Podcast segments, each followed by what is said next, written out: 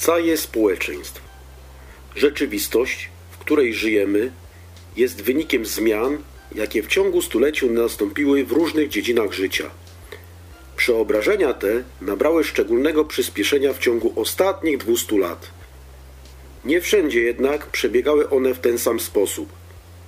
Na czym polegały te zmiany? Jakie typy społeczeństw ukształtowały się w ich wyniku? Jakie zjawiska wywierają decydujący wpływ na kształt współczesnych społeczeństw zachodnich? Na te pytania postaramy się odpowiedzieć w tym temacie. Typy społeczeństw.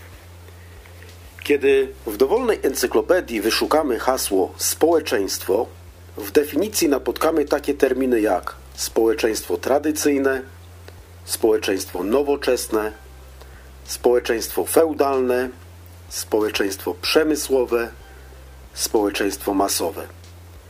Każde z tych pojęć oznacza określony typ zbiorowości ludzkich, który jest wyróżniony ze względu na pewne ważne cechy. Jedna z najczęściej stosowanych klasyfikacji uwzględnia różnorodne sposoby, dzięki którym ludzie zdobywają środki do życia. Zgodnie z tym podziałem można wyróżnić społeczeństwa.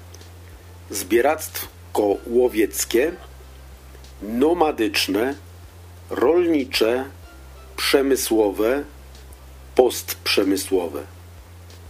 Poszczególne typy społeczeństw pojawiły się w różnych okresach dziejów ludzkości. Wszystkie funkcjonują obok siebie, także we współczesnym świecie.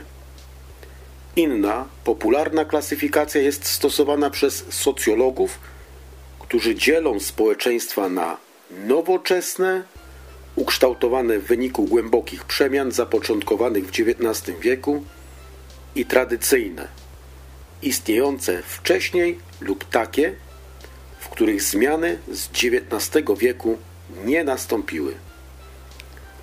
Społeczeństwa zbieracko-łowieckie, czyli pierwotne. W społeczeństwach tych gospodarka opiera się na zbieraniu owoców dziko rosnących roślin i polowaniu na dziką zwierzynę. Ludzie, którzy prowadzą zbieracko-łowiecki tryb życia, nie zamieszkują na stałe danego terytorium i często przemieszczają się w poszukiwaniu pożywienia. Ich wędrówki wynikają z następstwa pór roku i ze zmian zachodzących w przyrodzie. Między innymi są spowodowane przemieszczaniem się stad dzikich zwierząt. Wspólnoty zbieraczy i łowców mają zazwyczaj niewielką liczebność. Są bowiem w stanie zdobyć i zmagazynować ograniczone zapasy żywności. Ich organizacja społeczna wynika ze związków rodzinnych łączących poszczególnych członków. Relacje te opierają się na wspólnym pochodzeniu i pokrewieństwie. Obowiązujący w takich zbiorowościach podział pracy uwzględnia przede wszystkim zróżnicowanie wiekowe i płciowe. Większość zadań i ról jest przypisana albo tylko kobietom, albo tylko mężczyznom.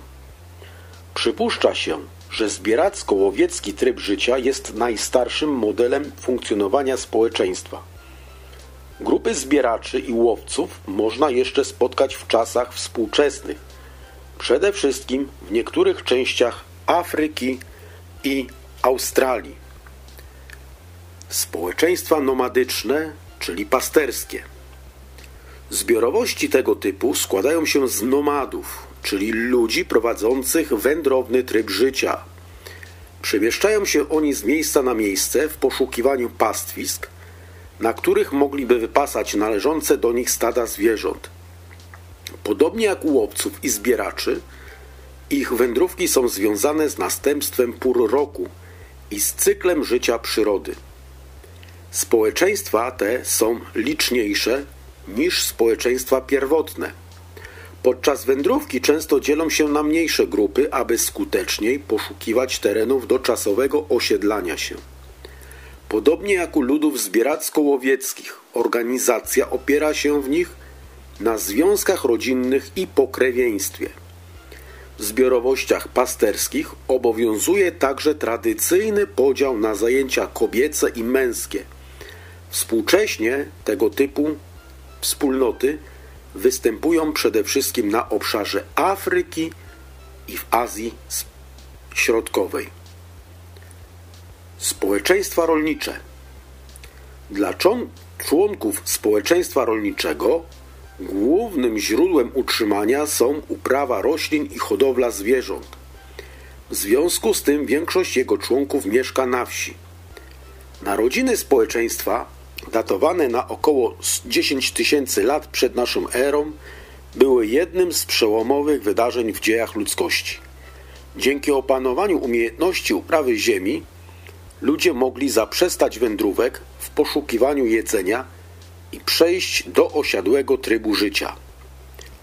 Stałe zamieszkiwanie na wybranym obszarze pozwalało na magazynowanie większych zapasów pożywienia, ziarna i zbóż. Dzięki temu ludzie zajmujący się uprawą i hodowlą mogli przebywać w jednym miejscu dłużej, a nawet byli do tego zmuszeni, ponieważ uprawa wymagała wieloletniej pielęgnacji ziemi na danym terenie. Zaczęli więc zakładać wieloletnie siedziby, co sprzyjało powstawaniu stabilniejszych wspólnot.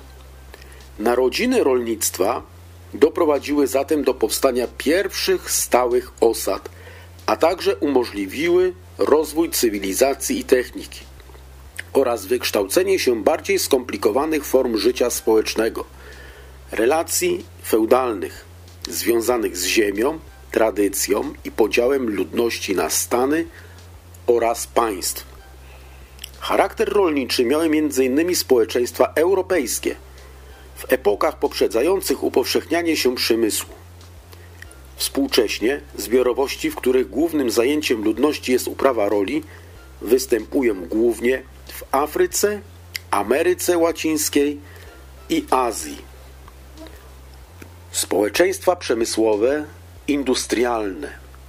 W społeczeństwach rolniczych produkty codziennego użytku powstawały w warsztatach rzemieślniczych lub manufakturach, czyli małych zakładach produkujących, wykorzystujących pracę ręczną. Zmienił się proces industrializacji zwany rewolucją przemysłową. Rozpoczął się on w Europie w XVIII wieku i przebiegał w kilku etapach. Najwcześniej rozwinęły się przemysł włókienniczy, hutnictwo, górnictwo i transport kolejowy. Ten etap industrializacji nazwano pierwszą rewolucją przemysłową. Pod koniec XIX wieku rozpoczęła się druga rewolucja przemysłowa, wskutek której nastąpił rozwój przemysłu chemicznego i maszynowego oraz motoryzacji i energetyki. Wokół fabryk zaczęły wówczas powstawać wielkie osiedla i miasta poprzemysłowe, w których mieszkali robotnicy. Nastąpiła masowa migracja ze wsi do miast. Ludzie poszukiwali w wielkich ośrodkach miejskich lepszych warunków życia.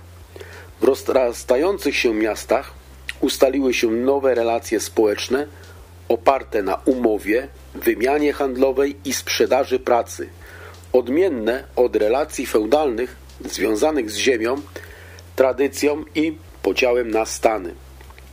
Pojawiły się nowe grupy zawodowe, m.in. robotnicy, inżynierowie, osoby świadczące różnorodne usługi. Społeczeństwa postprzemysłowe, czyli postindustrialne, ukształtowały się w wyniku gwałtownego rozwoju naukowego i technologicznego oraz przemian społecznych, które nastąpiły w XX wieku. W drugiej połowie tego stulecia w najbardziej rozwiniętych państwach rozpoczęła się trzecia rewolucja przemysłowa, która polegała na automatyzacji i komputeryzacji produkcji oraz rozwoju telekomunikacji. Komputery i roboty zaczęły wykonywać wiele czynności, które dotychczas wymagały udziału człowieka. W wyniku tego zatrudnienie w przemyśle znacznie się zmniejszyło. Większość ludzi przeszła do sektora usług – obejmującego m.in. handel, transport, bankowość, komunikację, turystykę i edukację. Stał on się dominującym działem gospodarki. Wraz z jego rozrostem zwiększyło się zapotrzebowanie na pracowników wykwalifikowanych w konkretnych dziedzinach. Stali się oni ważną grupą zawodową. W związku z tym nastąpił rozwój szkół wyższych, kształcących przyszłych specjalistów. Dalsze istotne zmiany w funkcjonowaniu społeczeństw postprzemysłowych nastąpiły na przełomie XX i XXI wieku w związku z upowszechnieniem się internetu i technologii informatycznych. Ich zastosowanie w gospodarce zapoczątkowało czwartą rewolucję przemysłową. W jej ramach zaczęły się kształtować m.in. przemysł 4.0, w którym procesie produkcji systemy informatyczne i maszyny działają w sposób autonomiczny, czyli niemal bez udziału człowieka, oraz. Tak internet rzeczy, czyli sieć urządzeń, smartfonów, sprzętu RTV i AGD i tym podobne, podłączonych do internetu i komunikujących się ze sobą. Wraz z upowszechnieniem się technologii informatycznych, obok trzech tradycyjnych sektorów gospodarki rolnictwa, przemysłu i usług, warto wyróżniać także sektor IT, obejmujący produkcję sprzętu komputerowego i oprogramowania. W stosunku do społeczeństw postindustrialnych używa się także innych określeń, np. informacyjne, masowe. Mają one wskazywać na pewne cechy, które je wyróżniają. Społeczeństwa tradycyjne to zbiorowości, które korzystają z najstarszych sposobów gospodarowania. Ich członkowie zajmują się rolnictwem, zbieractwem, łowiectwem. Zdecydowana większość z nich mieszka na wsi, gdzie tworzy społeczności oparte na silnych więzach. Podział pracy w społeczeństwie tradycyjnym nie jest skomplikowany i uwzględnia zróżnicowanie płciowe. Kobiety zajmują się sprawami rodzinnymi, domowymi, przygotowaniem posiłków, opieką nad potomstwem, utrzymaniem porządku oraz tradycyjnym rzemiosłem żeńskim, np. tkactwem. Mężczyźni polują lub uprawiają ziemię, zdobywają środki finansowe niezbędne do utrzymania rodziny. Wykonują zajęcia tradycyjne postrzegane jako prace męskie, np. kowalstwo, stolarstwo, Przedstawiciele społeczeństwa tradycyjnego pielęgnują tradycje i zwyczaje przekazywane z pokolenia na pokolenie. Ważnym elementem życia zbiorowego jest dla nich religia, która określa dominujące wzory myślenia i postępowania. W społecznościach tradycyjnych często obowiązuje hierarchia patriarchalna. Główne role odgrywają mężczyźni o najwyższym życiowym doświadczeniu społeczeństwa nowoczesne. Są często stawiane w opozycji do społeczeństw tradycyjnych. Większość ich członków mieszka w miastach. Są bardzo zróżnicowane wewnętrznie. Składają się z wielu podgrup odmiennych pod względem ekonomicznym i światopoglądowym. Ponadto w zbiorowościach tego typu obowiązuje skomplikowany podział pracy. Ogromną rolę w życiu nowoczesnych społeczeństw odgrywają technologie informatyczne i komunikacyjne, czyli internet i zaawansowane urządzenia elektroniczne, dają ludziom wiele nowych możliwości porozumiewania się i zarabiania. Nowoczesna gospodarka opiera się na zautomatyzowanym przemyśle i międzynarodowym handlu. Jej istotną gałęzią jest sektor IT. W społeczeństwie nowoczesnym podważone zostają ustalone reguły wzorce postępowania i hierarchie, które obowiązywały na wcześniejszym etapie jego rozwoju. Szybkie zmiany społeczne i technologiczne powodują, że zmniejsza się znaczenie doświadczenia i wiedzy osób starszych. Ważne stają się natomiast umiejętności zdobywane przez ludzi młodych. Istotną funkcję w procesie kształtowania się tożsamości, wiedzy i poglądów współczesnego człowieka – pełnią środki masowego przekazu i dzieła kultury popularnej, czyli masowej.